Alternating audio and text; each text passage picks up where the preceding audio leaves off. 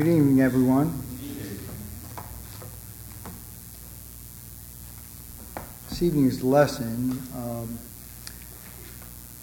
was mostly written to myself and my dear wife. Um, she is the main caregiver, as you know, for my mother and has been for 12 years. And before that, she was the main caregiver for her mother and her, and her dad.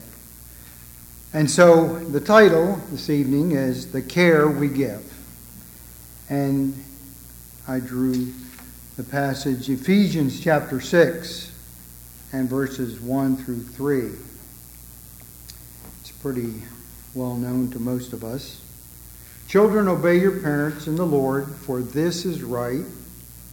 Honor your father and mother, which is the first commandment with promise, that it may be well with you and you may live long on the earth. The thought of grown children abusing their elderly parents is hard to imagine. Most grown children acknowledge the love and sacrifice their parents made for them and respond with gratitude. However, we are living in a time when the abuse of elderly parents has become a problem in our culture. We often hear stories of verbal, physical, and emotional abuse of elderly people caused by their own children. The Apostle Paul accurately described our culture when he wrote about some in the first century who were without natural affection. Romans 131. This expression comes from the Greek word astorgos, meaning without love of kindred. While this unnatural affection is often used to describe parents who abuse their own children, it is just as applicable in describing children who abuse their own parents. It is indeed unnatural to be lacking in love toward those who we should love and honor. Fortunately, however, most people love, respect, and desire to repay their aging parents for all the love and sacrifice they willingly made for them. For those of us who are attempting to give loving care to their aging parents or to encourage those who are doing so, here are four suggestions that will help. Number one, be grateful. While caring for aging parents can be stressful and a drain on our time and resources, we need to give thanks that we still have our parents or a parent with us. My wife will often go over to tend to something mom needs, and it is never a quick visit. It's always, Mom, uh, what can I do to help you with this? But it always leads to this job and this job and this job. And Carol will come home and she'll say, Well, that was another four hour visit. And um, she doesn't complain, but you could tell she's worn. She's worn out. She may be coming home and she's going to get ready in two hours to go to her job. Um, or she may be tending to something in the house because everybody knows I'm not very good at cooking and um, so she tends to most of that. Many people would gladly trade places with us if they could be given the opportunity to sit down and talk with their mother and father one more time, to be able to listen to their advice, to be able to laugh with them, to tell them how much you love them, or to just sit in silence and hold their hand. While in the middle of the trials that come with providing care, let us never forget how God has blessed our lives. The Apostle Paul reminds us in 1 Thessalonians 5 and verses 16 through 18 to rejoice always, pray without ceasing, in everything give thanks. For this is the will of God in Christ Jesus for you. Number two, practice the golden rule.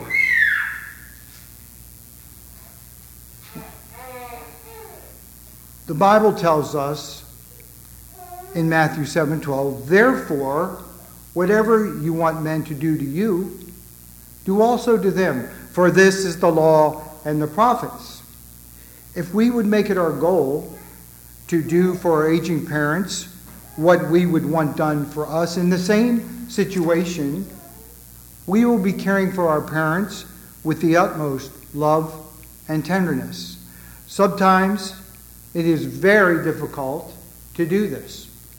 You tell your mom, I bought you this lifeline so that when you fall, you can get help immediately.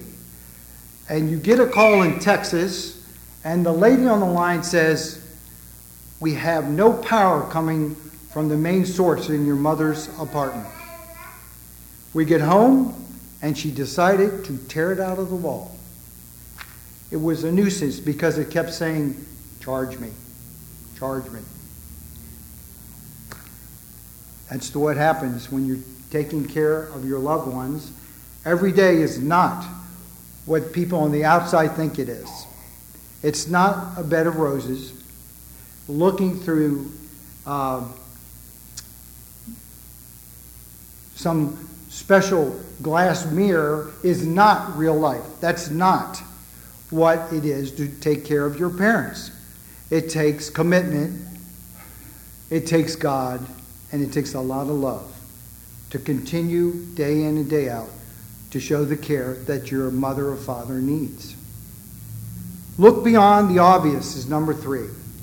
In the seventh chapter of the book of Luke, we find the story of our Lord being invited to eat in the home of a Pharisee by the name of Simon. However, this meal was interrupted by a sinful woman falling at Jesus' feet and making a big scene. And we're going to turn there, this passage in chapter 7 of the book of Luke, and we're going to read verses 36 through 50.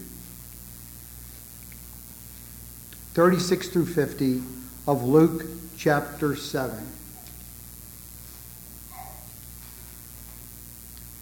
Then one of the Pharisees asked him to eat with him, and he went to the Pharisee's house and sat down to eat. And behold, a woman in the city who was a sinner, when she knew that Jesus sat at the table in the Pharisee's house, brought an alabaster flask of fragrant oil, and stood at his feet behind him, weeping. And she began to wash his feet with her tears and wiped them with the hair of her head. And she kissed his feet and anointed them with fragrant oil. Now, when the Pharisee who had invited him saw this, he spoke to himself, saying, This man, if he was a prophet, would know who and what manner of woman this is who is touching him, for she is a sinner. And Jesus answered and said to him, Simon, I have something to say to you. So he said, Teacher, say it. There was a certain creditor who had two debtors. One owed 500 denarii, and the other 50. And when they had nothing with which to repay, he freely forgave them both. Tell me, therefore, which of them will love him more? Simon answered and said, I suppose the one whom he forgave more. And he said to him, You have rightly judged. Then he turned to the woman and said to Simon, Do you see this woman? I entered your house. You gave me no water for my feet, but she has washed my feet with her tears and wiped them with the hair of her head. You gave me no kiss, but this woman has ceased, has not ceased to kiss my feet since the time I came in. You did not anoint my head with oil, but this woman has anointed my feet with fragrant oil. Therefore I say to you, her sins, which are many, are forgiven for she loved much. But for to, who, to whom little is forgiven, the same loves little. Then he said to her, Your sins are forgiven. And those who sat at the table with him began to say to themselves, Who is this who even forgives sin? Then he said to the woman, Your faith has saved you. Go in peace. In the midst of all the commotion, Jesus asked the Pharisee in verse 44, Do you see this woman? Of course he saw her. How could he not see her? She had just interrupted their dinner and made a huge scene.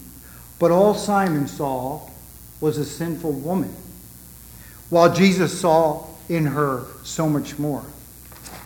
When caring for the aged, we may be tempted to see only one who cannot feed themselves, or one who cannot remember to take their medicine, or one who is constantly making messes, or worst of all, a blank, empty life waiting to die. But I encourage you to see beyond that because there is so much more to see. Adopt the vision of our Lord. See more than the obvious. See in your aging parents the newborn baby they used to be and how they were loved by their parents. See the young bride or groom that they once were and the feelings they must have had as their life and their dreams and their hopes were all before them. See the proud parents they used to be when they held you in their arms and their hearts were full of love. See them as the teary eyed and concerned parents that they once were when you left home to start on your own. See them as the adult children they used to be and the sacrifices that they made for their aging parents. In other words, look beyond the obvious through the eyes of Jesus. When you're tempted to focus on the external issues of your parents' present life and see only what is going on today, take on the perspective of Jesus and learn to see as he sees. When you do, your burdens will be lighter, your sacrifices will become easier, and your attitude will become more thankful and compassionate. And number four, see it as a ministry. Sometimes I will overhear a caregiver in our congregation apologize for not being able to be involved in a particular church activity. Their apology it indicates that they do not recognize the value of what they are doing. Service to one's parents who are in need is nothing for which to apologize for, nor is it something that is less important than other church activities.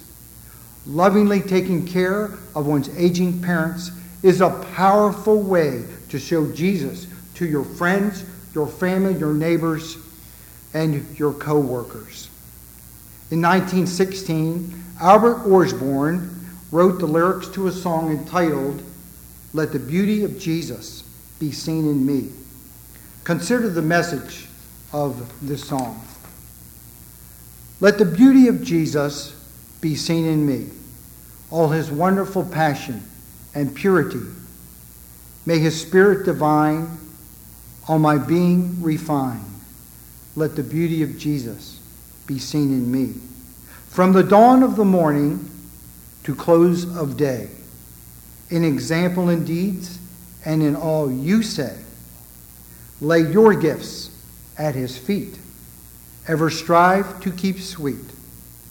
Let the beauty of Jesus be seen in you. The perseverance, sacrifice, compassion, and love that goes into caring for one's aging parents is one of the clearest pictures of Jesus the world around us may ever see. The sweet and gentle spirit of my wife and others who serve and sacrifice without becoming embittered and critical is a reflection of our Lord that will not soon be forgotten. So that's our message this evening. We now offer an invitation if there's anyone here that has a burden on their heart this evening, you may be going through a very stressful time taking care of your parent or parents and need our support in prayer this evening. Whatever your need is, won't you please let us know what that is as together we stand and sing our hymn of invitation.